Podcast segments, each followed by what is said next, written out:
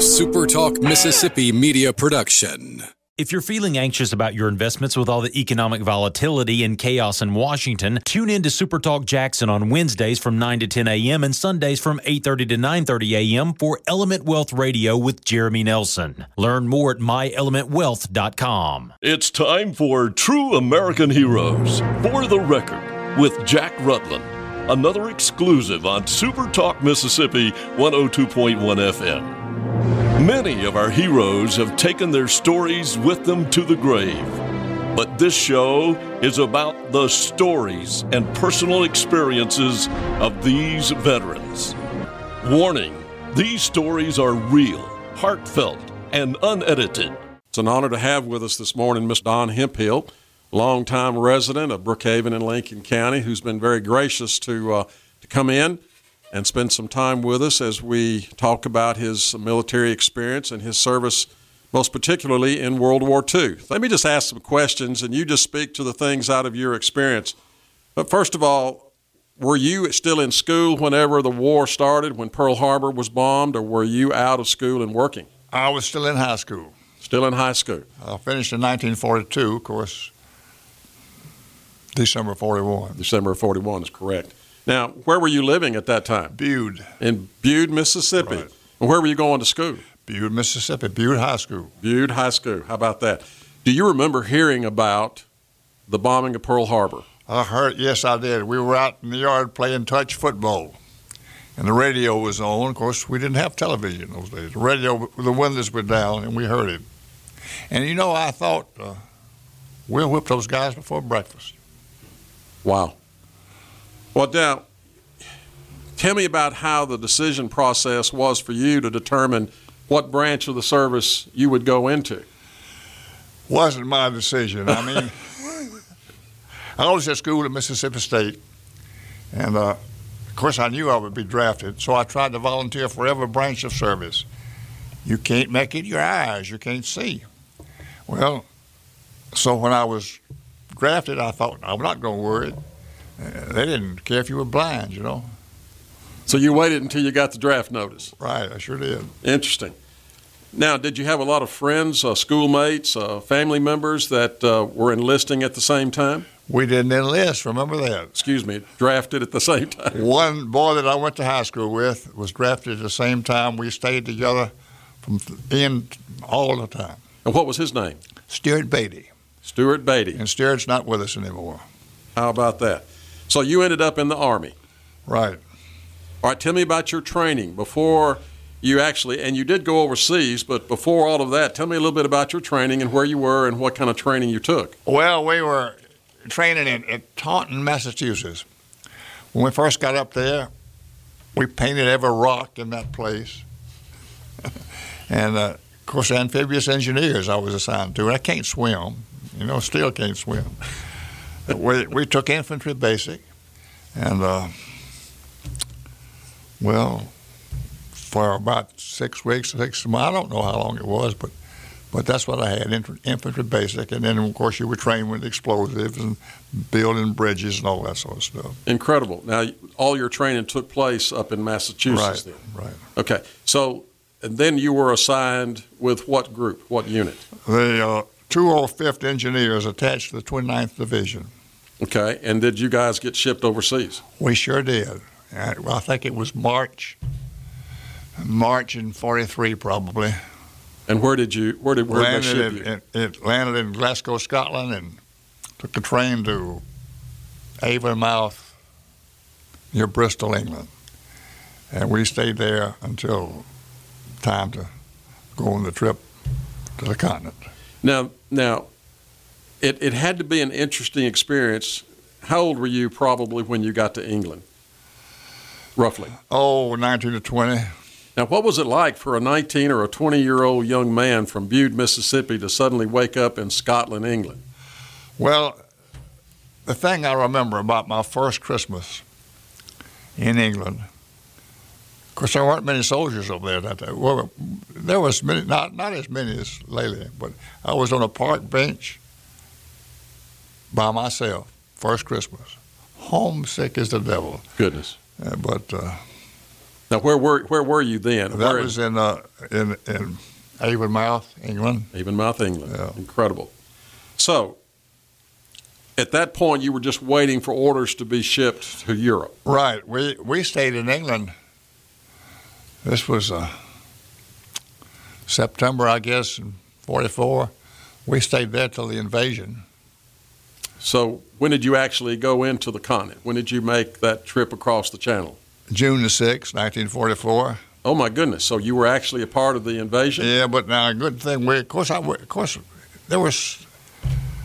We had been out there in that ocean and in the waves, and we were all seasick, you know, and couldn't get on the beach, and it was almost dark when we got on the beach. Now I read a good bit about the the days leading up to the invasion, and actually most of the troops spent several days on ships because of the weather delays and things. And so, Right. how many days do you remember that you actually stayed on that cramped ship with all those other soldiers? Oh, probably two days, because I think the invasion was supposed to be the fifth. Right. Weather stopped it, but we didn't get off the ship. So, on December the sixth, early that morning, you started the trip across the channel. Right, right. I can only imagine what was going through the minds of a lot of your friends and yourself. Well, I'll tell you what worried me, you know. I thought if we get killed, you're supposed to, you know, you could, but I couldn't swim. I didn't want to drown. And I understand the water was pretty rough on that uh, on that day anyway, yes, it so it was was, yeah. it was rocking pretty good, and, and you had thoughts. Now, what what type of uh, did you actually make a landing in one of the uh, landing craft? yes, did now, now, now, what do they call those things? Higgins boats. I wasn't right. in a Higgins boat. You I were was not in a Higgins, I was in, I think it was LCI. right? The, the, the ramp went down the side of the ship. Okay, believe that's what it was. a little bit bigger ship too, isn't it? Yeah, yeah, bigger ship. Okay, so when did you actually hit the beach on June 6th? Was it earlier in the? no, in it the- was late at night, almost dark. Okay, so it was late in the afternoon. Yeah, right. Uh, now, which beach do you remember? where you were on the beach? Was it Sword, Juno? It was Omaha. Omaha. Let Omaha. Tell, let me tell you something. We went on invasion maneuvers in England for Utah Beach. Utah. Okay. Utah Beach, all right? We were on a coaster. uh, Coaster's a little British ship that goes along the coast. And all of a sudden, we just pulled into Dartmouth, England. Dartmouth, there wasn't a soul on the street. We sit there for hours and hours and hours before we finally got trucks to take us back. Never did join the company, the battalion after that. We were separate. I later found out that that was part of Operation Tiger, where the where the German submarine, German U-boats got out, non-U-boats, torpedo ships we call them, Mm-hmm. and sunk several Americans' ships there. Mhm. Of course, they kept that a secret until after the war. Well, we, we now that's happened at Slapton Sands. Dartmouth is north of there. We pulled into Dartmouth, and that's why uh, later I found out we pulled in there. My goodness. And uh, we never did join the company after that. And we drew Omaha Beach. the rest of the company went to Utah Beach. Oh my goodness. All right, so you you went on to the landed on the beach late in the day on June 6th. Right, right. All right. What was it like going on to the beach at that time? Well, let's just say it wasn't pretty. And I'm not going to say any more about it. They were still recovering from the Yeah, well, initial invasion. And now we stayed on that beach. We stayed there for, well, probably a month. Mm. You took up mines, you made landing strips, you had anything you wanted to blow up, we blew it up. And, and uh, So tell me a, a little bit more about your unit. You were actually building things or blowing things up or both? both. both. Okay. All right. That's interesting. So you, you you mentioned landing strips. You would put down the the, the metal Yeah, mats. pieces, the mats. mat- That's right. And you also disarmed mines and things that you found that were left by the Right. troops. And made uh, Bailey bridges and I think pontoon bridges. And, uh, we were just gentle flunkies. I was a, a section leader, and it says they're supposed to be above average in strength. I was 60 feet tall, weighed 135 pounds. Well, they apparently thought you were a good leader to put Oh, you in that position. All right. So you were on on the beach roughly a month. Yeah. At the end of that period, you started moving inland. Right. And we uh, we finally wound up in, in Antwerp, Belgium. Mhm. And then we moved from Belgium to Germany, wound up in Bremerhaven, Germany. And uh, I- remember some things. We were lost. It was snow all over the ground, close to Christmas. There were four of us, four of us, I guess. I don't remember their names. I remember their faces. One boy spoke French. Anyway, we came to a railroad yard. Snow all over the place. And he says, I can smell coal smoke. Well, we knew there was fire someplace. We found a little old room about this size. And it was just loaded with guys just like us. And there was a black soldier sitting on his helmet with a flashlight, reading the Bible and explaining it to the guys sitting around him and asking questions. My goodness. Now, we left that. I don't know why we left. We, we went in, it was, it was snowing. When we get out, it was before daylight. There wasn't a cloud in the sky, full of stars. Snow was all over the place, and it was so quiet you could hear the quietness, you know. Hmm. And there was one star in the east that seemed like brighter than all the rest. Now, this wasn't it. This was, I don't know if it was Christmas or not, but it, it, it, the story sounds good if it was Christmas, you know. And it meant something to you at that particular moment. Yeah, it sure did. I guarantee. Well, let me ask you this. Uh, it sounds like you were right in the middle of the push from the beaches there on Normandy all across Europe and Yeah. ended up in Germany. Yeah. Uh, did you have much contact with the uh, with the enemy? yes, we did. But the, the things that I remember, let me get this story straight now. We left this place and we wound up in Charleroi, Belgium, trying to get back to the unit. One boy with us spoke French. He said, Don, I got us a room in the house. So we stayed with this family for about three or four days. And there was one girl, she had three or four girls. One girl was about 10 years old. She came to see me in Brookhaven here. Goodness. Oh, she was in her 60s then, I guess. How neat. Yeah. How neat. And, and, and Sweet P. Adams, Janine Adams, was the translator for us. That's incredible. Yeah. That's incredible. All those years after that experience to be reunited as friends. When, when, when, when we left the house, the mother gave me her address, and I put it in my scrapbook and forgot about it. Till about in, oh, I guess it was in 97 or 98, I found it and put it in a letter and sent it to the burgomaster of Charleroi. And she said he brought it to her house. Incredible. Yeah, yeah. How about that? That is a really neat experience. You know, your actual your actual uh, time as a, a GI. Now, folks don't realize you guys didn't always get a hot meal, Oh, and, and a lot of times you may not have the right gear. Was that right. true to right, your right. experience? Yeah. That's right. In in in in uh, it got so cold the fog even froze, and we didn't have winter. We didn't have winter clothes. Uh, we're in the studio today with Mr. Don Hemphill, longtime resident of our community, who's sharing his experiences with us from World War II. Um, Mr. Don, you were talking about being in Europe after the Normandy invasion and the push across Europe into Germany. Uh, I'm sure you had lots of experiences. Some of you may not even wanted to talk about or may not want to remember. But uh, some of the most memorable experiences uh, that you that just stand out in your mind that you don't think you'll ever forget. Any of those that you could share with us? Well, there, there, there's some things that that I'll never that, that, I, that I'll never forget, and I don't even want to talk about. Sure. But uh, things that I remember were just things that guys do and happen to each other. I remember when we were coming, leaving, going back to In other words, we were in Bremerhaven, Germany, when the war ended, and we were to, to get home, you had to go to the south of France. Well, we were in 40 and 8. That's those cars, you know, have 40, 40, 40 men or 80 horses. and uh, I knew we we passed.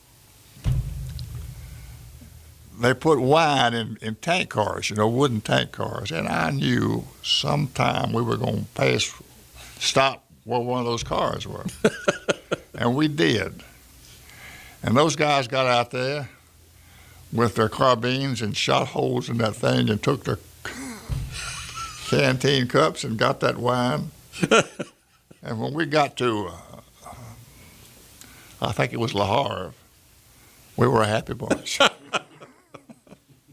incredible, incredible. Um, what about citations? Did you? Uh, well, unit citations, got individual. The, got the de Guerre. That's the French citation, but that's all we got. We didn't get anything else. So records got burned, and and we wanted to get home.